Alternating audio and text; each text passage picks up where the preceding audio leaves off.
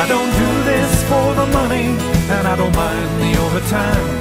Well, I love to plant and watch things grow the way it feels when I combine. Sometimes it's hard because you never know if it's rain or wind or shine. But there's nothing I love doing more, and I'll farm until I die. All right. Well, that is a hit in the making. Farm Until I Die. Music and lyrics and production by Ken Jackson. Now, he also has a day job. Um, he is the CEO of a Saskatchewan based company called Veragrain. It's a grain sampling system, and we're going to get into all that in just a moment.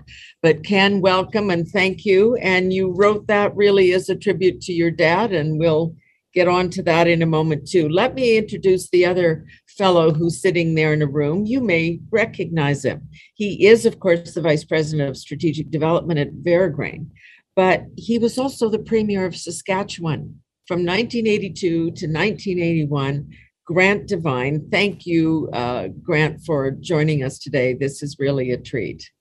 Well, it's my pleasure. Nice to be with you. And 82 to 91. Yeah, 82 to 91. Did I not say that properly? I think you said Okay. 81. Oh, okay. Well, that that would be going backwards. That won't work.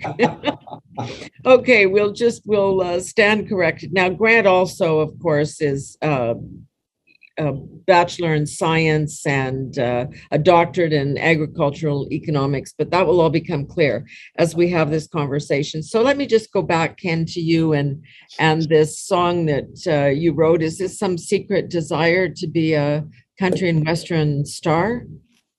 Um, No, actually, not. I- And, and, and, who knows where music comes from, but uh, it uh, just kind of popped into my head uh, one day, uh, driving down the road, of course, out uh, with the fields uh, on the horizon. Um, Yeah. No, it just uh, just came out one day, and uh, I mean, I've, I've been involved with music pretty much all of my life, but made made a uh, made a decision that I wasn't about to spend uh, my time on uh, on a bus promoting. So uh, I, I veered off into uh, uh, ag tech, and, and that's where and, and earning a living. and earn- yes, yes, But this was a tribute to your father who just just turned 93.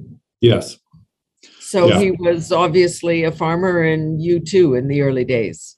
And and he he loved it, you know, and and you see that in so many so many of the farmers that I deal with uh, really. You know, I just love the life, and and uh, I I knew a long time ago I didn't have the heart or the stomach to be a farmer, so I I chose to do my uh, my part and, and try and uh, create uh, uh, Yeah. better products for them. It it is the hardest job in the world. There's no question. And Grant, you know that from uh, your growing up on a farm yourself, but also your life in politics. I mean, that's core to the the future of our province, the the sustenance of our province.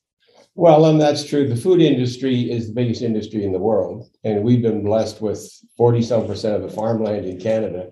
So it's it's huge for us and it's huge for our our customers worldwide. And so the the better we can do and the more efficient we can be, uh, the more success we'll have. And it's a it's a risky business. And so you need all the technical help you can because you can't control the weather, you can't control markets. So you have to be tough enough and strong enough. So that's why we're interested on an economic point of view on the whole efficiency of the supply chain. So it's it's really interesting to be involved with Ken as he's designed this bit of agriculture tech magic, if you will. the the inventor of of the process. When you read about Veragrain, it says, and and this is a a phrase we all know from the prairies, but making every bushel count. And you have said that you're exceptionally lucky if you can get one opportunity in a lifetime to do something that makes that really makes a difference uh, for people. So, Ken, tell me how this all came to be.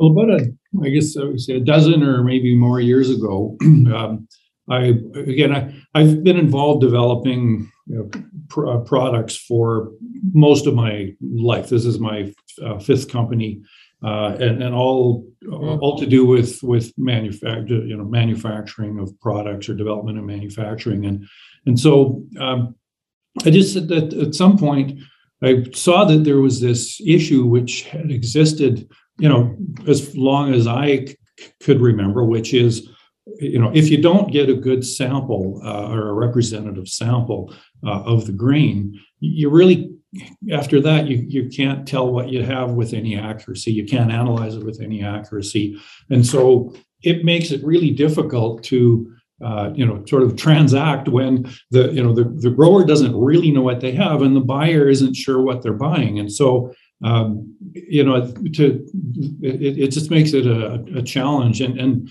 the buyers typically have been on the sort of winning side of that challenge historically. Um, and so uh, you know we're we're saying look at here's a, a tool um, that we've developed which can you know help the grower get a, a an accurate representative sample. Let, let's just back it up a minute Yeah. here because there's not everybody that listen to it listens to us that actually understands this process. So mm-hmm. Sure.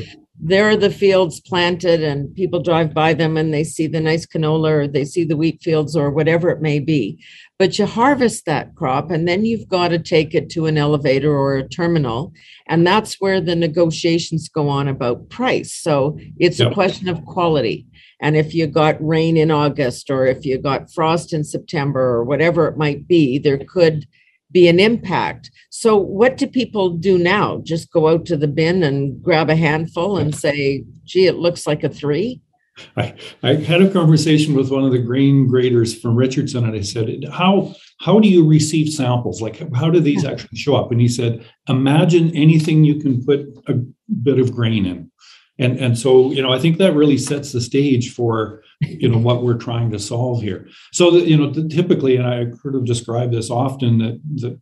And it's gotten more sophisticated because growers have gotten larger and more sophisticated, but it's it's still sort of exists that the way grain is sold is the grower goes to his you know a, few grain buyers and and says you know here's my sample. What'll you give me? And you know that sample as they go from buyer to buyer actually may may vary because of the way it was taken if it wasn't taken and and and mixed pro, you know a split properly.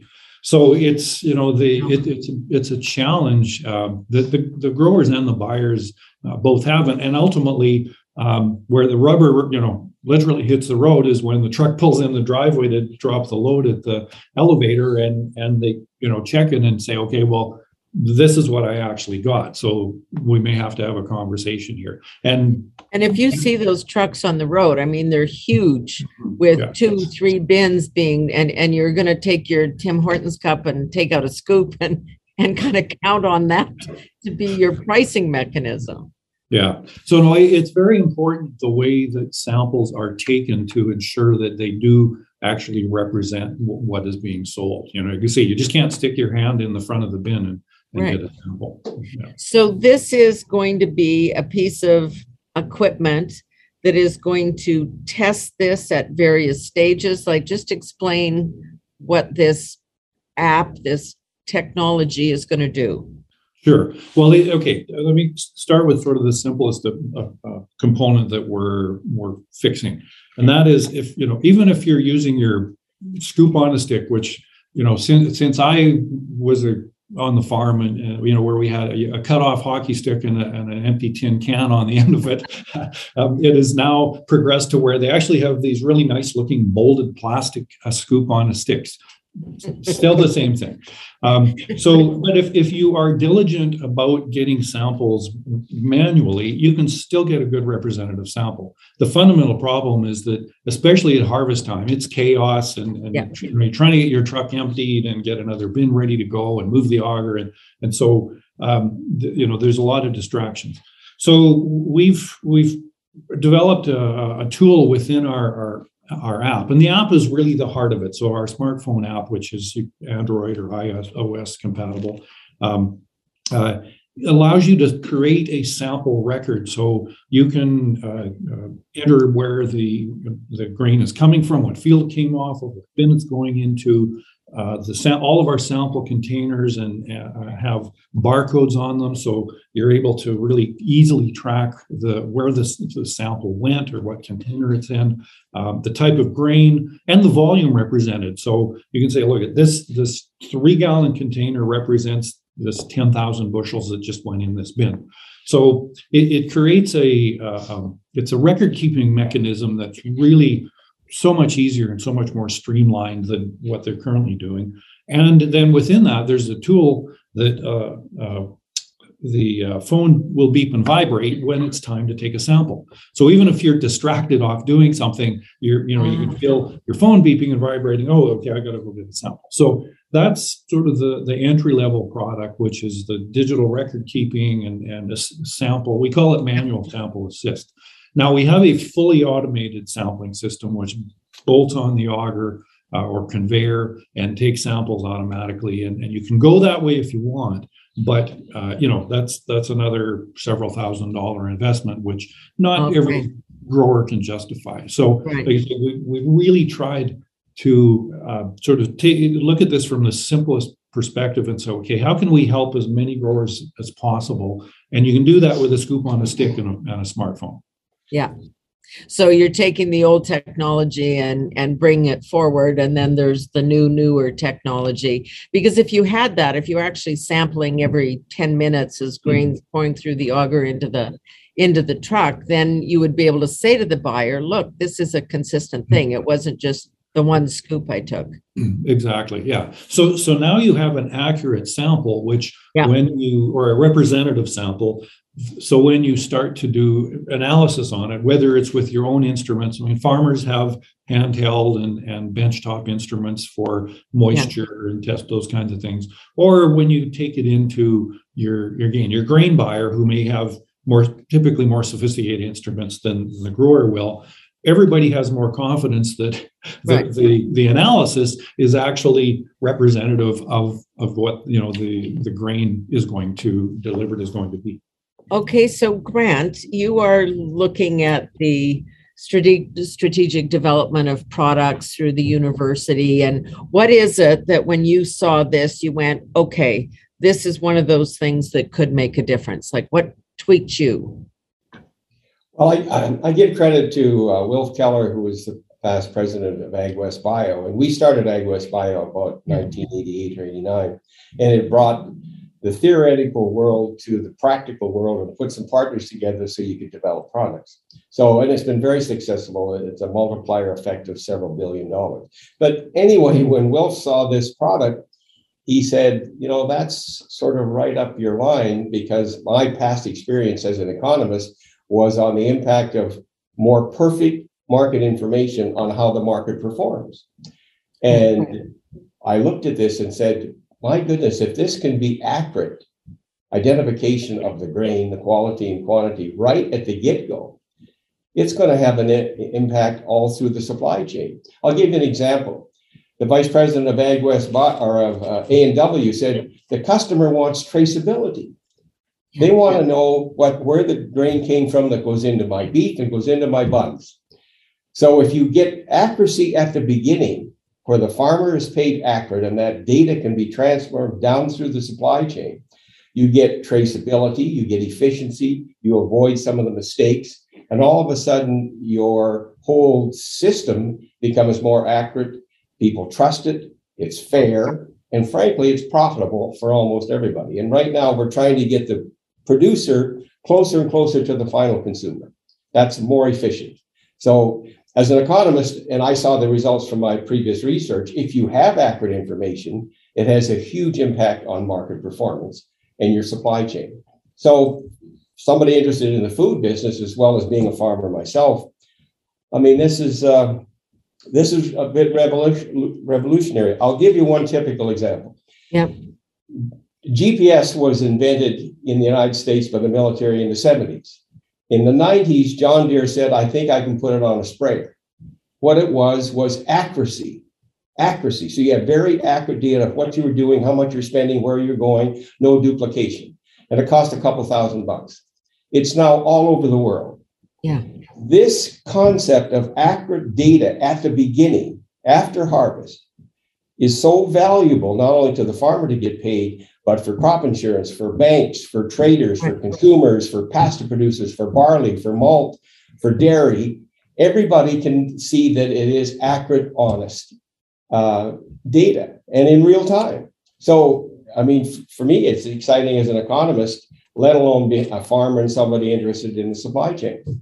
And it doesn't cost much more than than the couple thousand dollars, or as, as Ken can explain, a, a fraction of a cent a bushel to put it Yeah. on your farm. And it could make you 50 cents a bushel. Could make you, I mean, it varies depending on the quality and, and the, the, the climate. Well, the As you said before, Grant, this is such a risky business because honestly, a rain at an inopportune moment, which always seems to happen, or Oh. an early frost like that can change so much. in- Not just in terms of the price for the farmer, for the producer, but supply all the way down the line because if an A and W says, no, I'm only going to take top grade. I don't want any of that. I want to be able to say my buns are perfect there and my, you know, um, the grain fed beef is hundred percent accurate, whatever their claim may be, then, then you've got to know this. It's not just how convenient this is, or you might make an extra buck.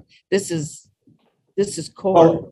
Yeah, and uh, frankly, there's no downside unless you've been making a little bit of money that you shouldn't have been. I Yeah. mean, there's. Yeah. You, you can, some people have resisted it a bit because they say, well, look, large elevator companies didn't get rich because they paid too much, right? I mean, that clearly. Yeah. But more and more of them are saying, you know what, it, I, we're better off if we know exactly what's going on. And if I'm loading a hundred grain cars, I might as well know the truth. And so we can both get along here so that there's less and less pushback, even from some people that maybe have been doing pretty well with inadequate information. in the old system. Yeah. I was interested, Ken, in what you said that, you know, that this is your fifth um, business or idea here because when you talk to people, and and this is just true of people who live the rural life or particularly a farm life, you can't just run to the store to solve a problem. You need to figure it out in the basement or in the barn or in the garage because you got nowhere to go. Um, were your other ideas more on that line or were they higher tech like this one? Uh, this would certainly be the, the most complex product uh, I've ever been involved in because there is there's a there's a hard a fairly sophisticated hardware component and Yeah. and and also the data management and, and this is my first sorry that's not my first experience but the the app is is quite um, uh, a, a substantial development so sort of the quick answer is yeah th- this is by far the you know uh, most uh, substantial project I've been involved in um, and you know going back to maybe the simplest was uh, uh, a motorcycle accessory uh, for years ago so yeah I've been, I say, been in- what was that? Just tell us that.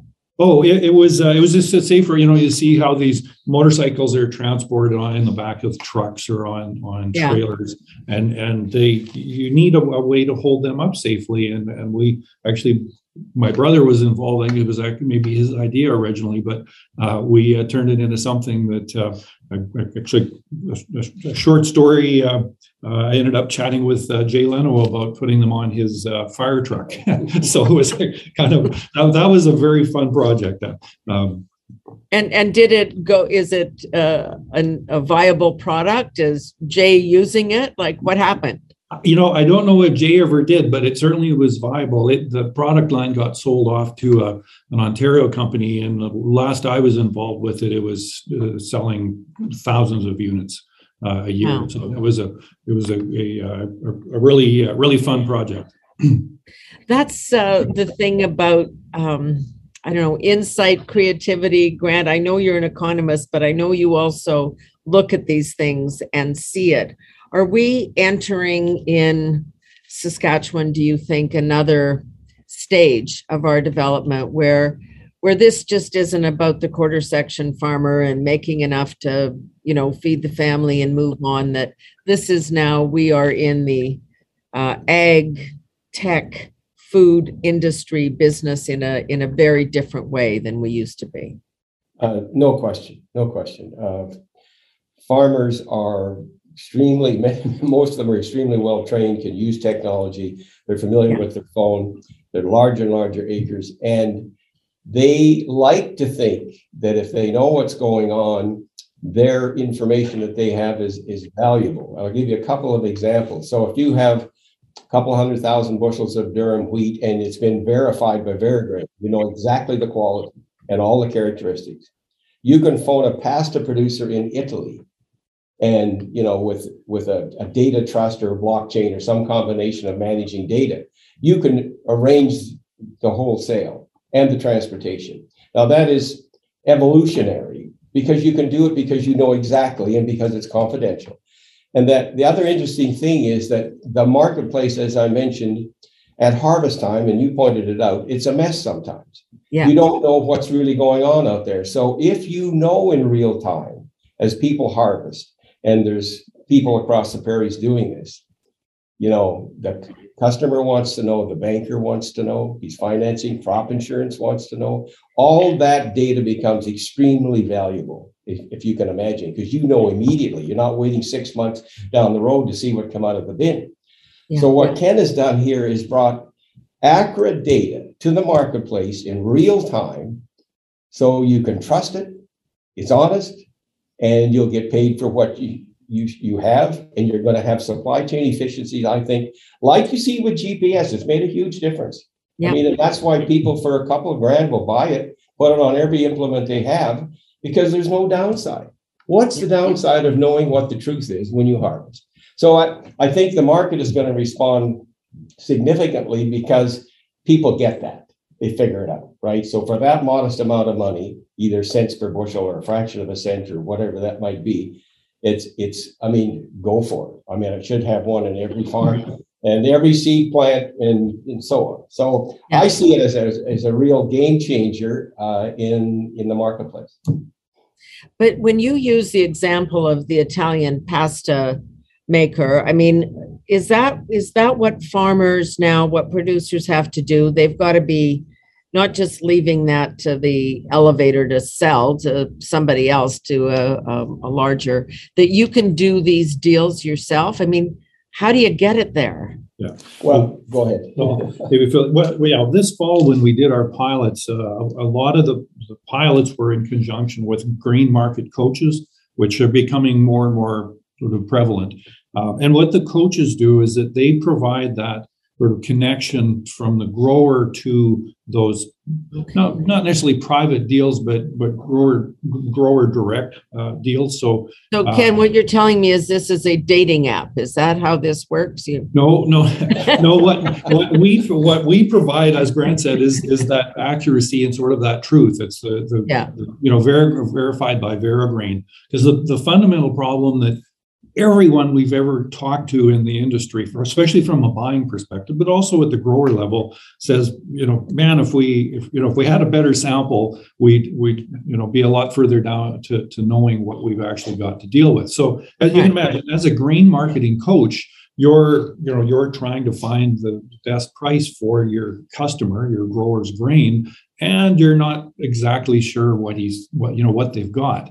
So um, we're working with them to access the growers to you know promote this product so that the the, the uh, coaches have better information uh, and they can then pass that along to the or, or you know ultimately the buyer can, can have that information. So for example, one of the projects we're looking at um, is with one of our, our grain coach companies is tracking uh, from from the, the farm to a processor then one like a local processor once it's processed it goes on a train the train goes to the coast and the coast jump, dumps into a ship and the ship goes to japan and Right. and we want to be able to track it the grain from the field to maybe not quite the chopsticks but um, Yeah. you know all the way and and to be able to do that you first of all have to have a- an act, a representative sample at each point along the way and Right. then and then you can you know confirm what the, the so you keep tracing it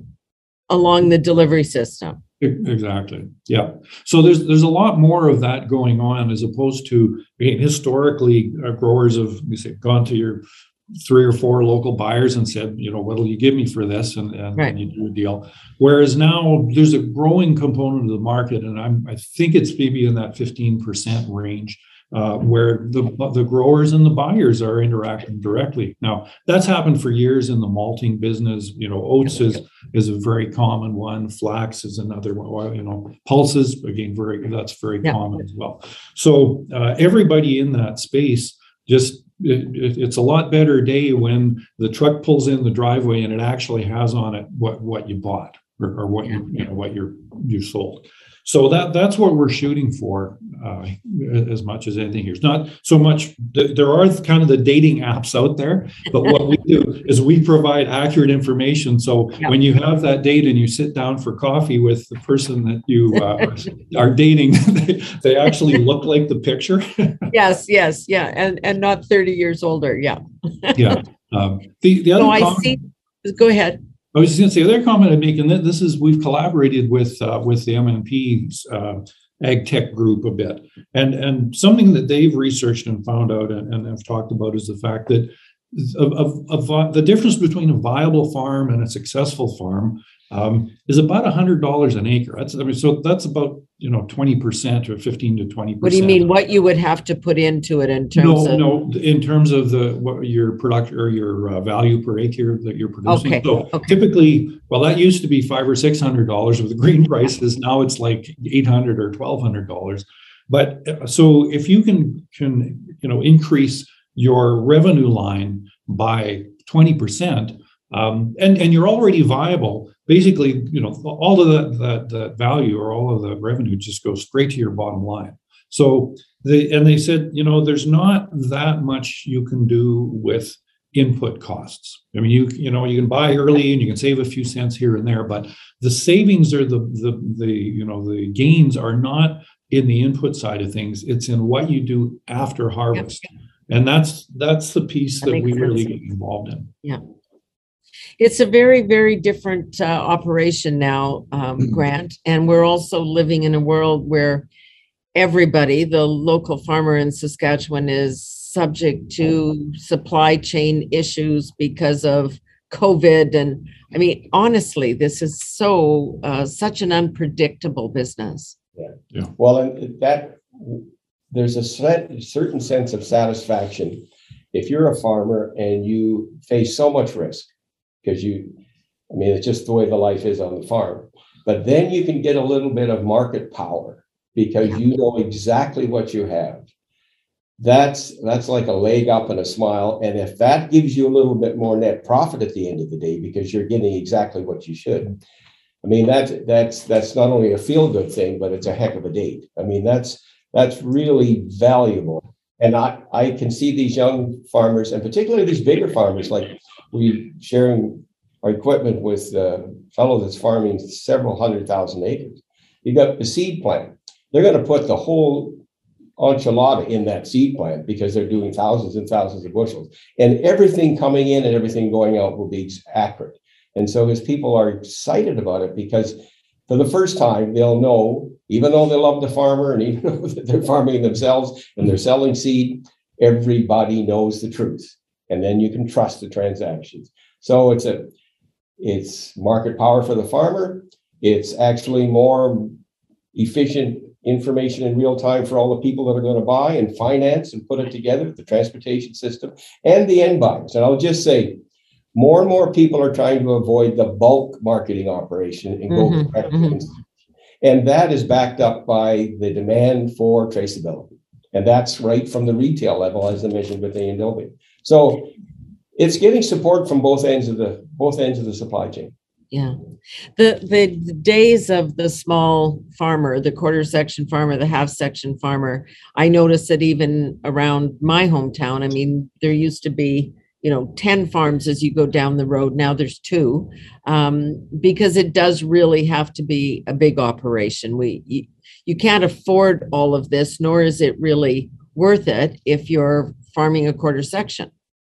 Well, I, I will say that I mean the very very large farms and the uh, the Hutterite colonies and so forth have massive yeah. bargaining power, right? Because they're so large. But if you're a smaller farmer, you can get a leg up by knowing exactly what you have. There's no downside in knowing. So if you're farming five or ten thousand acres and you want a little leg up, tell the boys I've got it Veragrain verified. I know exactly what it is and I want to get paid properly. So it, it's it's like GPS. It doesn't cost that much in a relative sense to make you give you a nice lift. So I think it's going to be applicable to to everybody out there. Is a lot of the uh, high tech, I mean, when you see the pieces of equipment that now are driving around farms and they're all uh, computer guided, you know, they know where to turn, they know how much seed to put in this row, they know how much fertilizer is needed. Um, are we losing that touch with, you know, uh, with Ken's dad, the the guy that wants to farm and, until they die? Well, I, I, I think it's somewhat inevitable. Um, the, the, you know, the uh, uh, technology is just such a big part of advancing uh, farming, of growing more. I mean, one of the, the challenges that I've seen uh, over, know, over the last 30 years uh, is, you know, there's been a lot of advances in, in growing more. You know, we've seen production um, quantities, you know, yields increase substantially. Um, yeah. And, and yeah. yet that's kind of get, hitting a bit of a plateau because you can only squeeze so much out, right? Um, so it's it's you know from my perspective, I, I, I, you know we're focusing on okay, what do we do after the field, after harvest, to ensure that yeah. the you know g- grain is used for its optimal purposes. Um, well, and, and, even a simple thing like uh, the um, the amount of spoilage uh, or you know waste and loss due to, to spoilage from moisture uh, even, it's horrible globally. And even in, in the first world countries it's it's a, a staggering number. So you know if you can identify early um, you know grain moisture and temperature uh, so that's you know when we look at uh, where are we going from here? Okay first thing yes we've got this uh, uh, a good an accurate sample. We've got a, a, a digital record of that sample. But now the next phase for us is and you sort of asked about this earlier but it's adding on sort of the technology so that in real time or near real time you can can get an accurate analysis of that grain. And there's already te- the technology exists to do that um, yeah. And, and, so we and, and, we've got conversations going on with companies literally around the world that that have those real-time technologies for analysis so that we can you know know know what's com- coming off the field sooner uh, and make better decisions and so that you know more of the grain gets used for its optimal purpose um, and and you know doesn't end up going bad yeah wasted. No i mean this is the reality of the world. Uh, we need to grow more. The the pressure is on to do that because we we you know we're talking about not just climate refugees but food refugees uh, moving around the globe in in search of something um, more predictable. And and so is it fair to say grant that we are really going from bread basket of canada or of the world to high tech hub is is that overstating it or is it a fair description it, you're probably it's probably fair I, I, would say you know some of the farmers that i know uh, in the province here employ 25 families year round. Yeah. And that's so it's a different lifestyle. And yeah. uh, the you have a young couple and they're working for a large farmer. The, the guy may be running combines and trucks and sprayers and whatever. His wife is a grain coach, and they're working in the ag industry and they're working with a large family farm. And I mean, I've seen several of those. So it, it's changed. And rather than often these young people say that I'm going to, you know, live in the country here, but after school I got to drive to the city for sports and recreation and all these other things. The wife says, "Look, fella, we're living in the city, and you can go out to the farm and you can live in the trailer during the day or night or whatever. But the action is going to be in the city. So that's that's changed the dynamics in many cases. And there's still lots of people who live on farms and ranches, yeah. but for most of the the non-school activity, let alone school activity, is in the larger centers, and you want your children to learn. So you can't spend all day on a school bus and all day then after school driving them back and forth and back and forth. So you see a change in the in the in the in the way it's arranged right now. But those 25 families can be very, very happy working for a very large farm, maybe part of the farm, and some of them have different financial arrangements. So I think it's inevitable. I think you're it's going to be a high-tech hub. All these young people literally are comfortable on the phone, as you know, and so they, Yeah, they're not yeah. intimidated by any of that. And if they can use it to their advantage and make more money, be more efficient, uh, again, I don't see the downside. Yeah.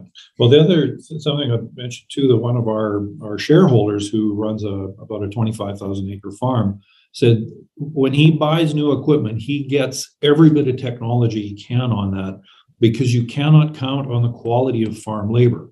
So as a, as a farm manager, he needs to, you know, basically know that somebody can push a button um, and, and, you know, watch the monitors. And if there's a problem, you call, you know, you call Geek. So Yeah. you know that farm labor uh, availability both in terms of quantity and quality is a is a really big driver of, uh, from a technology development perspective as well Yeah, because we've seen rules on both the federal and the provincial side restricting people from coming in uh, for work purposes. We we see lots of people crossing borders, but but not necessarily to come to work. So how many of the? I mean, that's a that then becomes a part of the a key part of the puzzle. yeah well I, and yeah i want to say there's a lot of the growers that i've I, I know I mean, there's their workforce is from other parts of the world, from the Yeah. Ukraine, from South Africa, from Portugal. So you, know it, it's it's a, a great illustration of the you know those are that's the reality of of farm labor these days. Grant, you're you do this uh, through these um, these high tech um, operations based at universities. Sometimes where you're seeing these ideas come forward. Is it um, burgeoning? Is there a lot of stuff? Are people really turning their head to this in the context of agriculture? Well, I think we could probably do a little better job at the university, to be fair, in our connection with agriculture and mining. Uh, yeah, mining. the okay. closer you can bring the theory to the what the world needs out there, and the U, of S is our motto is what the world needs. You identify what farmers need and miners need and energy producers need, and then if you can combine your theoretical knowledge with their practical need, then you're going to make a significant difference. So I think we're getting better and better at that. I think the whole world of Polytech uh, is doing marvelous work on that same area. And the closer we can bring that technical world to the academic world, in my view, uh, the more efficient and more effective we're going to be. So a little back, like going back to the model of Ag West Bio, that's what it did. That's what it did, and it has. They've done a multiplier effect on it, and it's amazing because you were dealing with real life problems. There's certainly a role in the university for pure research. But then if you're going to be the university your world needs, you better find out what they need so that you can combine the research with their needs and then be more productive, more efficient. And so I think what Ag West Bio did in Ken's case is bring those minds together because we gave a pitch oh years ago, Ken and I did at Ag West Bio. And the dean of engineering just got it bingo. She says, Yeah. right on, blockchain. Right. She just right. And so it and she's theory, right? I mean, Yeah, but yeah, but got it. So if the if the practical farmer gets it and the dean of engineering gets it or the dean of computer science gets it, uh, then you know that you've got something going. So the more that we can connect like that, the better it is for everybody, frankly. Yeah, no, it's a really interesting story, and and I think a uh, a real insight into how the world is changing. You know, we're not talking about farmers standing around leaning against the truck with a piece of straw in their teeth here. This is uh, this is the whole new game. Yeah. Well, I think, but the attitude of the farmers, young ones out there, they remind me of my grandfather, and he'd say, "Don't say whoa in a mud hole." Right? I mean, they're very, very, very damn determined. And despite the weather, despite the rest of it, and the challenge of technology, I mean, they're tough. Uh, I'm Yeah. proud of them. I mean, they're very tough, uh, durable folks. And uh, like they said, if you don't say whoa in a mud hole, you won't get stuck. Right? Keep it going. So. Oh, that's that's exactly right. Grant, uh, great to talk with you. Uh, Grant Devine, Vice President of Strategic Development at Veragrain. Uh, was premier, and we'll make sure we got this right, of province of Saskatchewan, 1982 to 1991. Thanks so much for joining us today. And Ken, to you, uh, I really appreciate that work that started out there, the, that, that inventor's mind that's there somewhere. It's really important that, uh, that that keeps going. Really, thank you so much for your time. And I've got to say, for your music, I know you got a little taste of it at the beginning there, the folks that are listening, but we're going to play the whole thing. So just to say again, this is music, lyrics, production by Ken Jackson. Yes, he's the CEO of Veragrain, uh, but he also has this hidden talent. This is a song that he um, created in tribute to his father, and it's called Farm Until I Die. So we'll take a listen to that as we say goodbye. Thanks again, gentlemen. Bye bye. Thanks, Pamela. Thank you, Senator.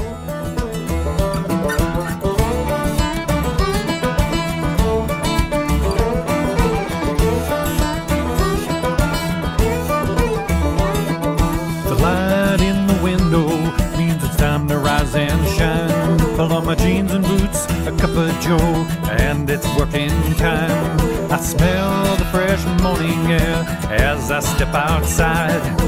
Man, I love this farming life. It's good to be alive. I don't do this for the money, and I don't mind the overtime. Well, I love to plant and watch things grow the way it feels when I combine.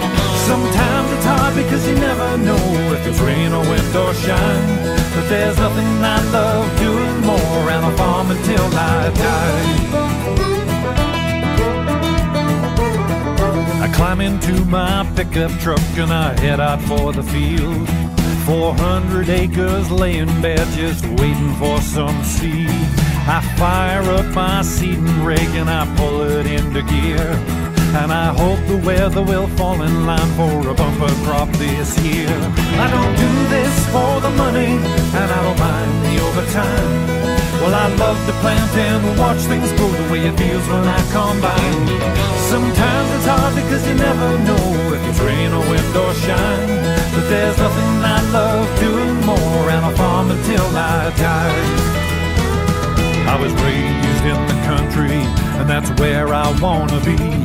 I like the space and the quiet and the air that I can breathe. There's nothing wrong with city folks, just not the place for me. The farm's my home where I can roam, it's the place where I am free.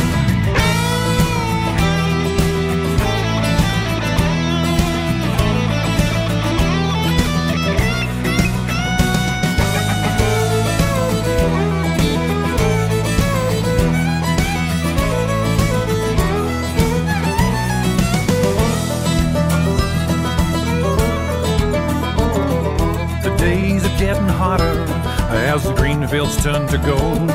But the nights are getting longer, and soon there'll be the cold. We bring out the combines, and the dust fills the air. Round and round as the crop goes down, harvest time is here. I don't do this for the money, and I don't mind the overtime. Well, I love to plant and watch things grow the way it feels when I combine. Sometimes it's hard because you never know if it's rain or wind or shine.